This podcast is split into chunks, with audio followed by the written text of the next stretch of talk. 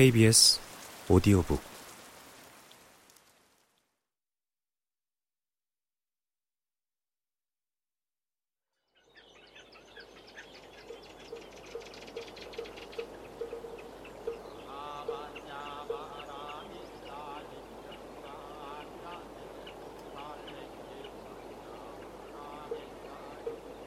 (13세기) 고려 선종 불교의 6세 조사 충지는 진울문 중의 대선사였다. 송광사에 오래 머무르면서 왕이 불러도 칭병하고 나아가지 않았다. 충지는 초봄에 입적했다. 충지는 숨을 거둘 때 고향으로 돌아가는 길은 평탄하구나. 너희들은 잘 있으라. 라고 말했다. 대지팡이 하나로 삶을 마친 이 고승도 때때로 봄날의 정막을 견디기 어려웠던 모양이다. 산사의 어느 봄날에 중지는 시 한 줄을 썼다.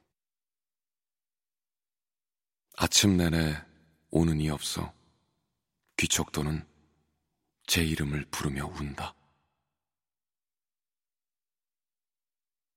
이것은 깨달은 자의 오도송이 아니라 사람 사는 마을의 봄을 그리워하는 노래다. 이 그리움은 설명적 언어의 탈을 쓰고 있지 않다.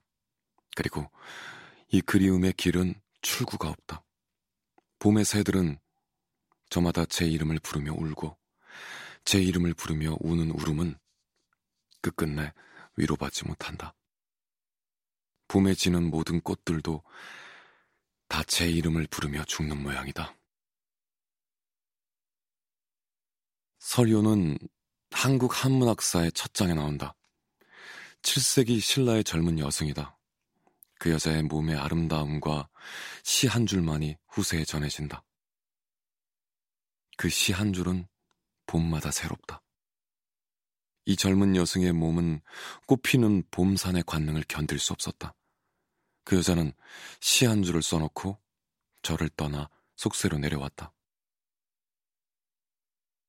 꽃 피어 본 마음 이리 설레니 하, 이 젊음을 어찌할 거나. 이것은 대책이 없는 생의 충동이다. 그 충동은 위태롭고 무질서하다. 한문학자 손종섭은 이 시에 대해서 아, 한 젊음을 늙히기에 저리도 힘듦이요 라고 썼다.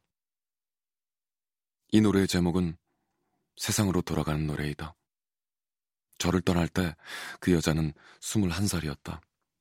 속세로 내려와서 그 여자는 시 쓰는 사내에 첩이 되었고 당나라를 떠돌다가 통천에서 객사했다. 7세기의 봄과 13세기의 봄이 다르지 않고 올봄이 또한 다르지 않다. 그 꽃들이 해마다 새롭게 피었다 치고 지금은 지천으로 피어 있다.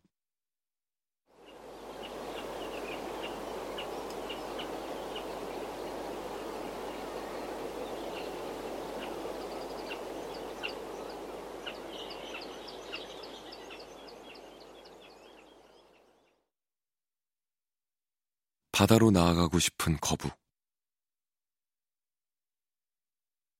향이람은 여수 돌산도 맨 남쪽 벼랑 위의 절이다.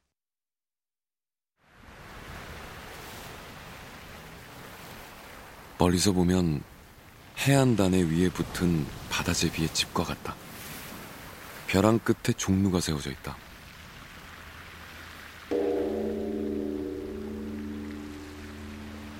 이 절에서 종을 치면 종소리는 바닷속의 물고기와 자라들에게로 퍼진다. 이 절은 연기암이라 불리기도 한다. 절을 안고 있는 그 모자는 마치 물속으로 들어가기 위해 이제 막 바닷가에 도착한 거북의 모습이다. 이 거북이 등 위에 절을 싣고 바다로 나아가려 하고 있다. 거북의 앞발 한 쌍은 벌써 물속에 담가져서 땅을 밀쳐내고 앞으로 나아가려 하는데 거북은 수천 년 동안 땅에 들러붙어서 바다로 가지 못한다. 거북은 머리를 들어서 먼 바다를 보고 있고 절도 먼 바다를 바라보면서 갈 수 없는 바다로 종을 때려서 소리를 보낸다. 신라 선덕여왕 13년에 원효가 이 절을 창건했다고 하나 확실치 않다. 절로 올라가는 길은 기암절벽의 바위 틈새로 난 길을 비집고 한 사람씩 겨우 지나갈 수 있다. 바위 틈새의 길은 어둡고 또 구불구불하다.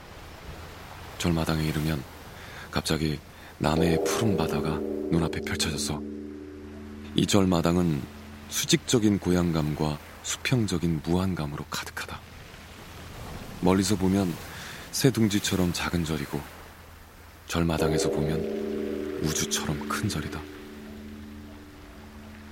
벼랑 아래 바닷가 동백숲에는 동백꽃이 피었다. 바람이 스칠 때마다 꽃들은 뚝뚝 떨어지고 바다로 가지 못하는 거북의 등 위에서 사람들은 관세음 보살을 수없이 부르고 있다.